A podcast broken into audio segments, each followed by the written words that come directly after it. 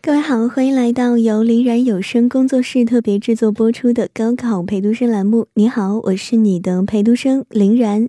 今天是二零一七年一月七号，星期六，距离二零一七年高考还有一百五十天的时间。我不知道今天你在的城市是什么样的天气啊？我所在的这座城江苏淮安，天气稍微的有一点点阴雨的状态，可能有些朋友的心情也会和天气。一样，希望在准备考试的你不会受天气情况的影响，可以好好的完成手头上的作业了。在今天节目的一开始，我们来回顾一下前几期节目朋友们的留言，也是来解答一下各位的问题了。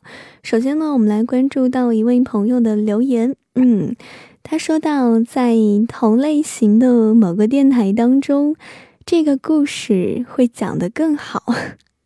看到这条留言的时候，我觉得有一种同行勿近、面思不雅的感觉，好像终于知道了这句话是什么意思啊！但是我之前从来都没有想过，在我的节目或者说在我的电台当中会出现这样的评论也好，这样的留言也罢。嗯，但是今天出现了，还是要说一下，因为我相信每一个主播都是有各自的特色的，每一档节目、每一个故事，通过不同的人说出来，会是不同的感觉。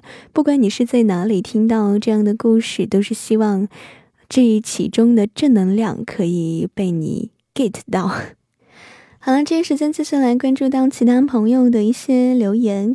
看到我们有位朋友留言说啊，自己进入了重点中学，也选择了文科，而学校的文科班呢，比起理科班也很差，慢慢的就堕落，不知道如何站起来。其实我觉得，嗯，如果说你自己有自己的梦想的话，那现在站起来其实还不晚，还有一百五十天的时间。如果你觉得，嗯，甘心和周围的那些人一样，那再熬也不过是一百多天的时间了。不过我还是希望你可以好好的努力加油，为自己的梦想再冲一冲。接下来关注到一位叫做微光的朋友，说到自己从高一到高三真的很努力，但是成绩呢总是那么一般。虽然还是很努力，但是总是对自己觉得很失望，也很无奈，只能不断的给自己信心，提早的告诉自己。也许再来一年，或许才可以实现自己的梦想。有的时候真的觉得很累。其实我觉得你这种哈，不是给自己信心，而是在给自己留后路，告诉自己，如果不行的话，那明年再来也无所谓。其实这种心态哈是可以理解的，但是我更希望你可以从正面的方式来鼓励自己，比如对自己说：“我能行。”我一定可以，我觉得这种鼓励可能会比告诉自己大不了明年再来会更好一点。看到我们的胡胡月月月也是在我们的平台当中给出了他的回复哈，他说努力了不一定会成功，但是想要成功必须要付出努力。没错，这也是林然间在节目当中想要告诉各位的了。不管结果会是什么样，你只有努力了，才不会后悔啊。接下来关注到放荡不羁的少年，说到二零一六年高考失败，二零一七年前途迷茫，但是还是希望大家多努力一点，会有回报的。其实我觉得高考这件事儿啊，它只是一道坎儿，没有什么失败不失败的。对大家来说，这只是一个选择，但它绝对。不会是唯一的出路，而且路这种东西从来都是在你自己的脚下的。可能你现在会像这几天的雾霾天气一样，觉得找不到方向，觉得迷茫。但是只要你向前走，只要你不停住脚步，走着走着，总有一个前方在等待着你。所以，不管现在你是什么样的心境，都要记得坚持一下下，一定不要放弃啊！刚和大家分享到的这些啊，基本上都是各位现在面临到的一个小问题也好，一种小心情也好。而我们在这个时间来关注一下今天要和大家说到的主题哈，就是我们的安燕塔在我们的节目下方留言的一个问题。他说：“林然姐。”你说我要怎样才能更合理的安排复习时间呢？怎样才能达到高效率的复习呢？这个问题其实在我高三的时候也是特别困惑的一个问题，因为我觉得，我自己是一个特别没有计划性的人。那么今天的节目呢，就来和大家聊一聊哈，怎样合理的安排复习时间，怎样做到高效率的学习。首先，我们来说说怎样。高效率的复习吧，因为我觉得效率这个问题哦，应该是很多朋友现在面临的一个特别大的问题。有时候你会觉得自己没有办法静下心来，好像就没有办法学下去一样。好了，我们来看一下学霸们的高效学习方法吧。其实这些方法，我觉得平时在上课的时候，老师肯定没少跟你讲。我在这里只是以一个朋友或者以一个陪读生的角度来再跟你重复一遍。今天要说到的学霸们的高效学习方法，首先第一点就是提前的预习。可能有小伙伴们会说啊，说这提前预习和这个反馈有什么关系啊？就觉得预习了也没用。其实很多时候啊，这些辅导书。在你们是用来刷题的，而它真正最大的作用是用来自学的，包括这个预习。因为你会发现很多的书上啊，它的一些知识点啊和例题特别的经典，像是我之前我是学文的，我买过。就是什么高考生模拟那本书，然后它会在每个单元有一个框架的梳理，我觉得那就是一个把书变薄的一个过程。你看到那些框架梳理。你就会想到对应的知识点，这样的话，在你的脑海当中就更容易的形成一个知识网络。你就可以通过这张简单的一张纸，把你所学的知识全部的丰富进去。在这一阶段的复习当中啊，也是可以来运用到了。那我相信各位现在一定会知道第二天老师会讲什么内容。你们老师在放学的时候肯定会跟你们说啊，我们明天来复习一下三角函数之类的问题。那这个时候你一定要在晚自习的时候，或者说把作业做完的时候，把这些知识点拿出来翻一翻，熟悉一下，这样不至于老师明天在讲的时候，你还是一脸蒙圈的状态。当然，我刚刚讲到的是一个框架的问题啊，有些同学也会去预习一些例题，这也是可以的，但是要视这个题目的难易程度而定。如果说一道题非常难的话，你就没有必要自己钻了。在第二天的学习过程当中，老师肯定会在课上的时候花大量的时间来讲解这道题，那个时候你弄懂会花的时间更少一点。还有一个就是这些。预习的内容，或者说你自己整理的内容，一定要记得利用起碎片化的时间。比如说课间的时候，一个课间大概是十分钟，我觉得十分钟记一个知识点，也是一件比较容易的事情。像是之前的文科生可能会记一些像二战啊，哦不不，应该这样讲，会记一些世界大战。这整个的一个系统，这个时候你就可以在课间的时候来回想一下，啊，一战是什么时候，什么起因？二战是什么时候？自己给自己开一个小灶，自己给自己抓紧时间来进行一个复习和预习的工作了。说起了课前的准备呢，那我们接下来再来说说上课的时候。嗯，肯定每天你上课的时候，老师都跟你说，来注意看黑板啊，Look at the blackboard。每一个老师都会说。啊，看黑板，集中注意力，集中精神。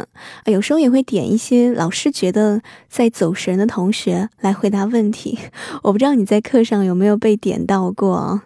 其实每次上课的时候，集中注意力真的是非常重要的。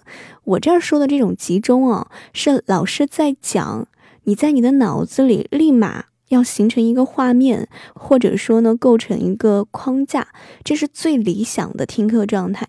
可能有些同学会觉得，哎，这个好难哦。但是呢，你也要尝试往这个方向去努力。即使你在课上的时候不能形成一个网状的结构，那在课后的时候，你一定要及时的把这些关键点来进行一个整理了。而且要提醒到各位的，就是在上课的时候，你真别着急钻住一个小的困惑点而纠结。那这样的话，老师接着讲下一个知识点的时候，啊，你就什么都没有听到了。这其实是一个特别低效的学习了。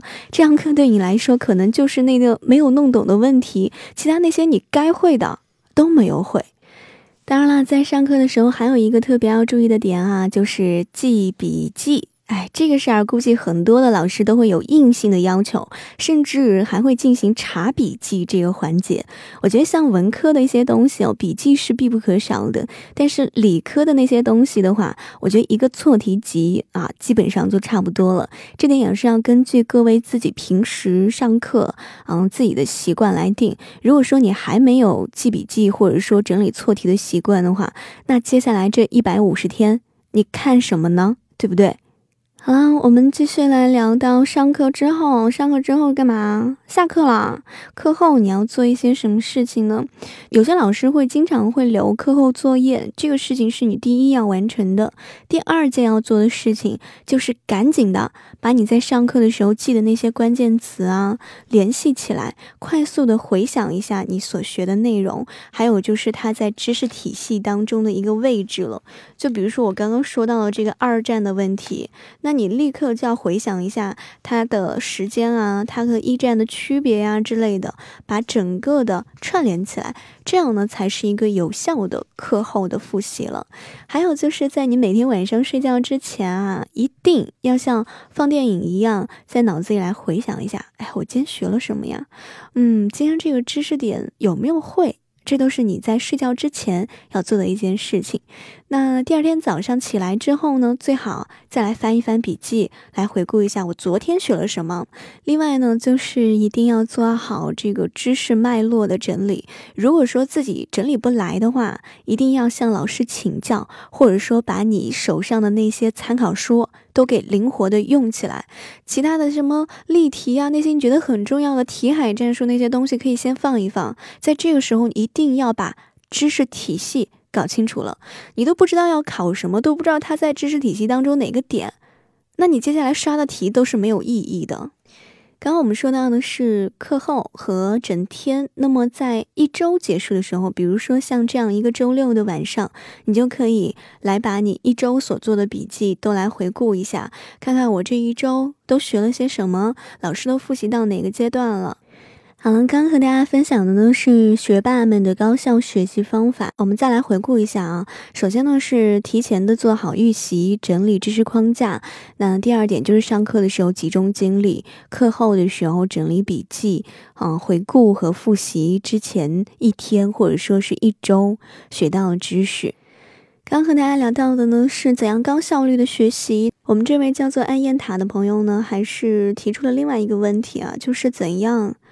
安排时间，我觉得关于合理安排时间这个事儿，主要是看你自身，嗯，看你自己多长时间你会觉得累。大概意思就是说，你看一下自己的能集中注意力的时长是多少。我的注意力其实是很难集中的，估计就十多分钟。那如果说你和我一样，你能够。集中能够完全集中注意力的时间只有十几分钟的话，那你就把你的闹钟调成十几分钟、十几分钟这样一个循环。就比如说我，嗯，做作业十五分钟啊，然后休息五分钟，再做作业十五分钟，再休息五分钟，这样，因为你要保证你在学习的时候是完全的集中精神的。嗯，其实，在考试的时候也是这样，它会是在时间限定之内让你去答题，所以在平时练习的时候，你做张卷子，别给我说也十五分钟，十五分钟的啊，你到时候再做不完再过来怪我。如果说你要做卷子的话，还是要像考试那样，比如说我来规定一个小时完成这个练习，或者说我八点之前做完这张试卷。来给自己一个时间上的限定。那如果说，嗯，是一种小测验啊，你可以说我十五分钟做完第一面，对不对？这样的话，可能更有利于来督促你进行有效的学习。这样分段式的学习会让你觉得没有那么累了。那如果可能的话，你可以来逐步的缩短一下你用时你用的这个时间。比如说，我今天用一个小时做完了这张数学卷子，那我明天就给自己五十分钟。后天说不定你四十分钟就可以完成了，所以这也是一个需要练习的过程了。希望在接下来的一百五十天当中，你可以来利用一下这个方法了。关于合理安排时间呢，第二点要提醒到各位的就是。不要在学习的时候同时的干其他的事情，或者说是想其他的事情。我有一个坏习惯啊，是我小时候养成的，就是我不听收音机，我做不了作业。因为我小时候从我小学开始，每天回家都是开着收音机，然后做作业，我就习惯了那种吵吵闹闹的声音，就感觉太安静的考试的那种氛围哦，一点儿都写不进去。那这个事儿呢，也是在我就是之后长大了之后，家里人给硬性的掰过来的，就写作业的时候就把收音机啊、电视机啊那东西全都关掉，就让我一个人。安静的去做，那这样其实也是很有效的了。如果说现在有正在听节目、还在写作业的宝贝儿，要么你就把手上作业放下来，先听节目，然后再写；要么你就现在赶紧把这个音频关掉，先写作业，写完再来听。还有就是在时间管理当中比较重要的一件事儿，就是要学会把你所要做的任务按照重要性进行一个排序。比如说，明天要进行数学考试了，那么你最近的重心肯定要放在你还不会的数学错题上，而不是说，哎呦，明天要考数学了，我把英语再看看吧。不能这样，一定要有重点。